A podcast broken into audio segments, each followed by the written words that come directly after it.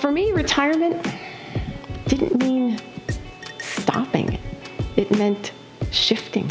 But I see the people who are engaged in things that are creative, for example, are way more vital, way more alive. Especially as we age, remain relevant and make a contribution to the world that we want to make, and at the same time, make money. If I don't do this now, when am I going to do this? This is Unretirement, a podcast about finding purpose and a paycheck in the second half of life from American Public Media. I'm Chris Farrell. These days, a lot of us are continuing to work well into our 60s, 70s, even 80s. Some of us change careers late in life and even go back to school. Now, most of us aren't getting BAs or an MBA in our unretirement. We're getting certificates, like to be a project manager or a bookkeeper or some kind of certification in the healthcare field. Some of these certificates are worth it and some of them are not. You want to steer clear of them. And we're going to talk in this episode about how you can decide whether to go for that certificate or not. I was talking to a colleague of mine, Annie Anderson, about this show, and I told her I wanted to talk to someone who had changed careers in their unretirement by getting a certificate. And Annie said, You should meet my mom. Her mom used to be a nanny, but now she's getting certified to be a quilting instructor. I thought, wait, there are enough people who want to learn quilting that you can make money teaching it? Well, yeah, it turns out there are. We found Annie's mom in the command center of her new business, her sewing room.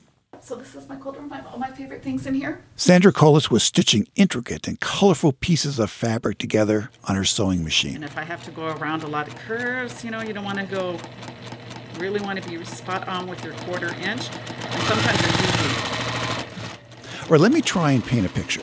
The room is tidy. It's cheerful because there's a lot of sunlight coming in through a picture window. And there's a large sewing table in the center of the room.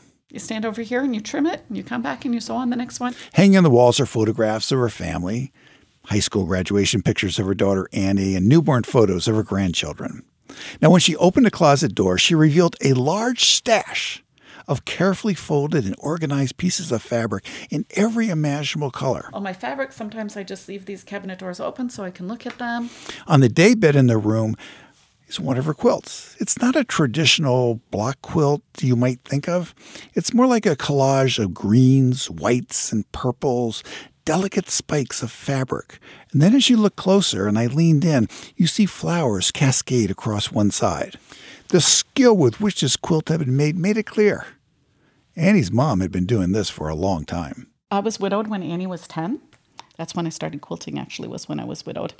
And my sister literally knocked on my door and she said, You can't keep doing this. This is not good for you. You need to get out of the house. You need to learn to do something. You need to get your mind going. I'm going to teach you how to quilt.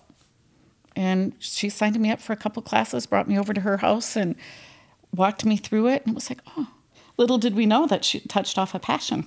As I mentioned, Sandra had been a professional nanny. She describes it as a well paying job for someone like her who doesn't have a college diploma. She loved the work. I had been a nanny for 15 years. And at the last year or so, it was like, my God, grandkids. You know, I want to be with my grandkids. And Annie would call me up and say, Can you watch the kids? You don't have to go watch somebody else's kids. And then come weekend, you're kind of kidded out, right? You don't want to be kidded out on the only opportunity you have to go see your grandkids. At age 58, she decided it was time for a change. So I was making these quilts. I was having fun with the women who were making these quilts in these classes. And I decided this is what I want to do. This is really what I want to do. I want to work with women who are hilarious. and after working with yeah. little toddlers all the time, you know, it's like I need some adult interaction. She still needed an income. So her idea was a shift from quilting hobbyist to quilting teacher. Quilting is hot. So is knitting, furniture making, artisan bread, craft beer. That's one of my favorite trends. Now, Sandra is tapping into America's rapidly growing craft movement. It's an umbrella term for artisans, designers, tinkerers, and artists. Artisans are marrying an ancient craft with modern technology. In the digital age of flat screens, automation, and algorithms, you know, more people are embracing making things, playing an instrument, actually doing painting and other DIY projects. And people want to get good at their painting, playing that instrument. So the opportunities are expanding to teach people these skills. Now, Sandra loves a quilting method that really does marry old fashioned quilting with a modern technology. It lets less experienced sewers create complex quilts in a relatively short period of time. The patterns are designed by a company called Quiltworx. So this is the first quilt. It is called the Amazon Star. It's uh, obviously it's star shaped that goes out from a center. It's a king size quilt. It um, very bright and cheerful colors, purples, yellows, creams. I saw this hanging in a quilt store, and I went right over to the owner and I said, "I have to learn how to make that quilt." And she goes, "Ah," she goes, "Well, I can't teach it because you have to be a certified instructor to, or or a certified store to teach these." She goes, "But I'm working on it." So then she became a certified store. So then she taught my sister and I and two other women how to make this class. It was like a nine month class, once a month for nine months. And I got done making it and I said, ah, not only do I have to make this quilt, I want to teach other women how to make this quilt. Sandra is a Quiltworx fan. She took classes from other instructors who've been certified by Quiltworx, and she thought they were good teachers. She wondered if she could be a Quiltworx instructor. Then she told me about this certification that she looked at online. So we sat down together and looked it over. And so, yeah, I encouraged her to do it. Sandra's daughter Annie was a good person to consult. Annie's partner has an MBA, and she helped Sandra and Annie research Quiltworx. They figured that with travel to Montana for classes plus tuition, it was going to cost Sandra $15,000 to get this certificate. That's a lot to pay for a certificate. The average cost of a certificate program is about $7,000 at a public community college. Of course, some certificates are more expensive and some less. By the way, just as an aside, be really wary of for profit colleges. They typically charge a lot.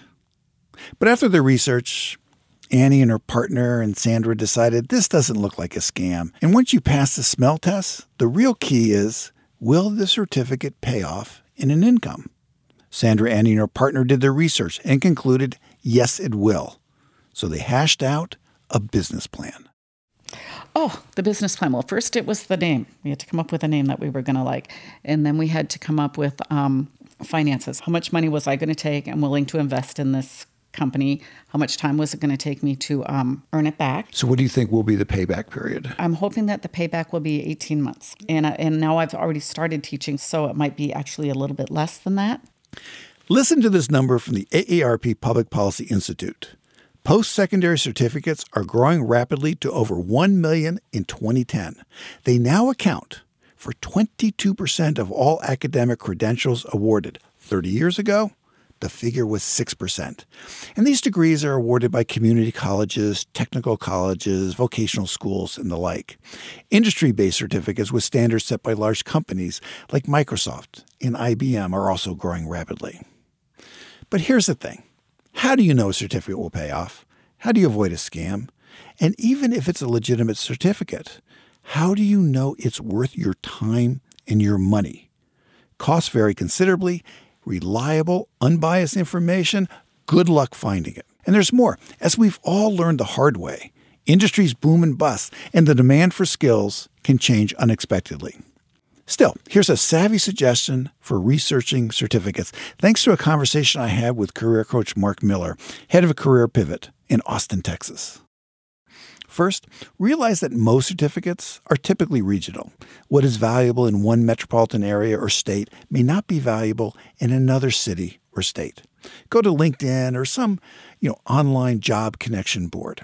Search for graduates with the certificate that you're interested in in the area you plan on working. Get in touch with them.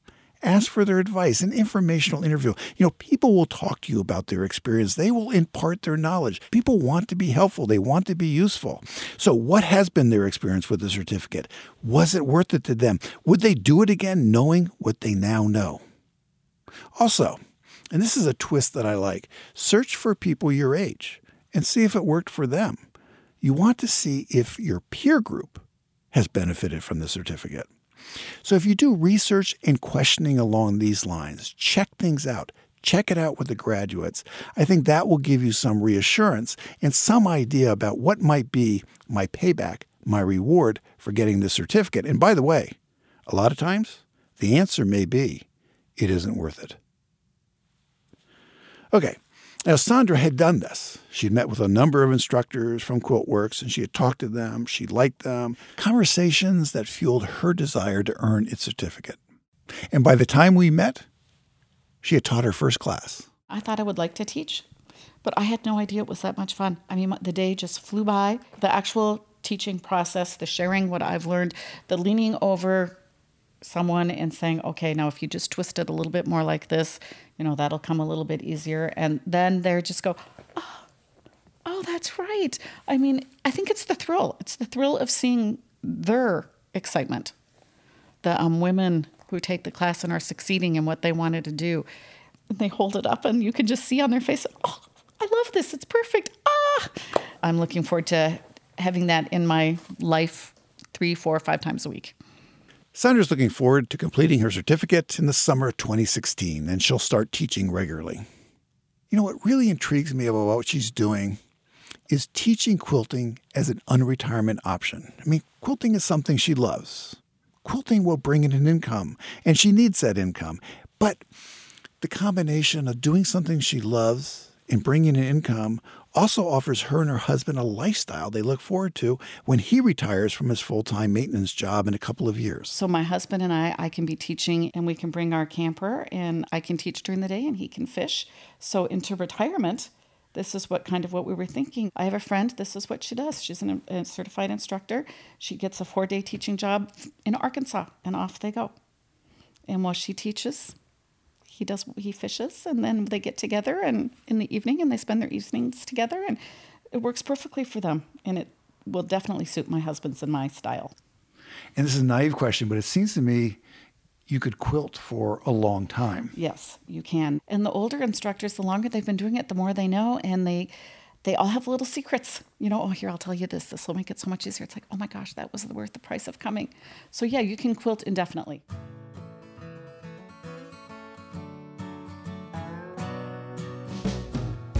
I love that Sandra has found work that can be enjoyed and that her skills will improve with age. And there's a theme here. There's a theme to the Unretirement podcast. Creativity and aging often go together. So as you head into your unretirement, keep this in mind. Your lifetime of creativity, your experiences, your skills will serve you well, especially if you keep on learning and stay engaged.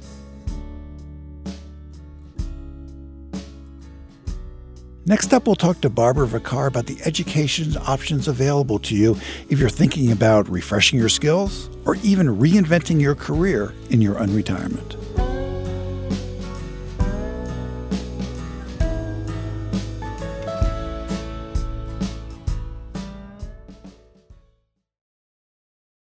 Earlier in 2015, I gave a talk before a class in the master's degree program in the management of technology at the University of Minnesota. I love going into a class and you know interacting with the students. And there I met a student, Hans Anderson, age 72. That's right. 72 years old. He earned his master's degree for $10 a tuition credit thanks to Minnesota's Senior Citizen Education Program. Now, that compares to the typical charge of more than $1,800 per credit for the graduate degree. He graduated last May and got a job right away with a high tech company. Anderson's story is unusual. Certificates will be far more common than master's degrees. Nevertheless, post secondary education can be invaluable for launching a new career or taking a new job in the second half of life. On the personal finance side, I would include the prospect of earning a good credential into your retirement planning blueprint. And on the economy and society side, I wonder how far the aging of the population will affect higher education. You know, right now, if you've been to a college campus recently, like I have, you know, youth dominates. Yeah, there are some 50 plus people in the class, but they're distinct. They're almost an invisible minority, with one exception evening and weekend classes aimed at retirees eager to learn about art history, the basic ideas of philosophy, the Chinese Cultural Revolution, the theories of physics. You know, the, the class that you always wanted to take when you were an undergraduate but didn't have the time. Here's what I wondered. Will colleges and universities and other post secondary institutions adapt to an aging population? Could there come a time when you're on a college campus and you enter a class and there will be everyone in that class from 18 to 80 years old? And those older students, they'll be there to pick up a skill they get the kind of job they want. I called Barbara Vacarr. She's a former college president, adult educator, and psychologist. She's now director of the Higher Education Initiative for Encore.org. I asked Barbara, what trends do you see in education for workers in their 50s, 60s, 70s who are interested in getting additional skills? The research suggests, and also the anecdotal information suggests, that this demographic is not necessarily mostly concerned with degree, um, with earning degrees, that they are very interested in time and money accessible ways of skill building or making the transition. I do think that there is a need for the kind of advising about how do you move from a career of 25 years, 30 years into an encore career at this point in your life. So, a lot of what you're doing is, I mean, it strikes me that what you're trying to do is institutionalize a lot of these choices, you know, make it so it's yes. just a lot easier for people. But at the moment, we do kind of live in a DIY world. You have to kind of yes. figure this out on your own. So, in this DIY world, you know, and you know, education is such a broad thing. What sort of yep. um, what kind of steps would you recommend people to take so that they can be smart about getting some additional education with this encore career uh, notion in their mind? Yep. I think probably the most important um, process to engage in is the one that the those programs that are offering transition pathways, um, what they offer to people, and that is it has to be a reflective process of what are my strengths, what have I done, where are my uh, greatest interests, and how do I now um, leverage those in looking for the next step. And I will say that it is extremely challenging. But without that process of reflection, I think it's very difficult. I would say the second piece, having a peer group, having people with whom you can, who have either made that transition, who are in the process of transition. I think that's why um, the programs that are getting going that look at transition pathways or a process of making the transition do so in a cohort model. I think that's highly important. Um, and I think also being very realistic about what your needs are financially or socially, emotionally are very important because I think it's, again, it's not a homogeneous group. There are people who need to earn income, there are people who need to uh, make meaning, and there are people who need to do both. So, are the community colleges in the forefront of this as you're traveling around the country and you're talking to people? Is the is the epicenter the community college? So I think that uh, while I wouldn't call it the epicenter in the minds of um, the higher ed sector, I would say that they are the epicenter in terms of where the work is actually happening. So we know that the community colleges have um, implemented the 50 plus initiatives they are the place where workforce development, you know, they have been the home of workforce development. So in that sense, yes. And um, I think that much of what is and will happen in the uh, rest of the higher ed sector and the four-year institutions will in some ways take uh, a page out of the book of what the community colleges are doing. So, I mean, do you imagine now, just for a moment, we'll, we'll we'll project out 50 years or 30 years out. Do you see that, you know, colleges and universities that it will become the norm that you'll have 18 uh, year olds and 25 year olds and 55 year olds and 60 year olds, just as, um, and I, I don't want to get my dates too far off, but you know, there yep. it probably wasn't that long ago, what 30 years ago, where yep. in a lot of colleges and universities there weren't that many women in the class. That's right. And now That's you walk into a right. class, and you know, it you just notice that you know everybody's there. It's hard to think out 50 years from now in terms of higher ed because I actually think what we're seeing is um, a, a total change sometimes I think it's an implosion of the uh, industry, if you will. I think what's going to be in 50 years is going to look very different than it does today. My uh, hope would be that we would have learning institutions that serve people across a lifespan. If we look at the developmental points across a lifespan in which people need to retool, given that we're not a society where people hold one job for the duration of their adulthood. Um, my hope would be that what we would see is exactly that. We would see higher ed serving uh, people from 18 year olds until you know the end of life. But you think that, and also you think this uh, this image or this analogy of women is the right one to keep in mind. I think it is a fabulous one to keep in mind because, and as I do all of the waves of adult students who came to colleges, when they came, there was no um, uh, I think, sense that the college was set up to serve them and to serve them well. I think there was this um, kind of not knowing how it was going to work out. They were the new idea, the idea that was, in some sense, a radical idea. And as you said, in a very short period of time, they became a majority of adult students on campuses. That was Barbara Vacarr, director of the Encore Higher Education Initiative. So, what I take away from Barbara is that for most people 50 plus and over the next couple of years, getting additional education, additional skills really means getting a certificate. It's a relatively short time commitment and the costs are lower than, say, going back to a four year college or getting some kind of graduate degree.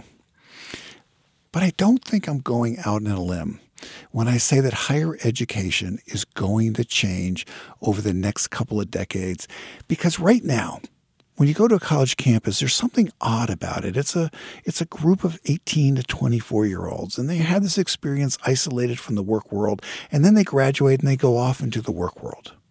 And what I am excited about is I think that college campus is going to be everyone from 18 to 80. And people are going to go in and out of the workforce, back into educational institutions, back into the workforce much more frequently. It's that cliche that you've heard probably you know rolled your eyes at you know about lifelong learning i think that's going to become real and sometimes you're going to come back into an educational institution because you need a particular skill or a certain kind of knowledge that's going to help you with your careers but you know at other times it's going to be because you really do want to learn about Renaissance Italy or what is string theory that is so hot in physics. And the reason is it gets your mind going, recharges the little gray cells. And that's also good. All right, now, speaking of transitions, let's go to a listener question. It's from Susan. And, well, here, let her ask her question. I am Susan, and I'm from a small town in western Massachusetts. My second half of life dilemma revolves around the meaningfulness of work. I've been a nurse since 1976 and a nurse practitioner since 1982. I left my school health center job a year and a half ago um, at age 60, and within six months I felt guilty and uncomfortable not working. I began working part time at an inner city family planning agency. My husband is a nephrologist, a kidney doctor, who retired two months ago at age 67.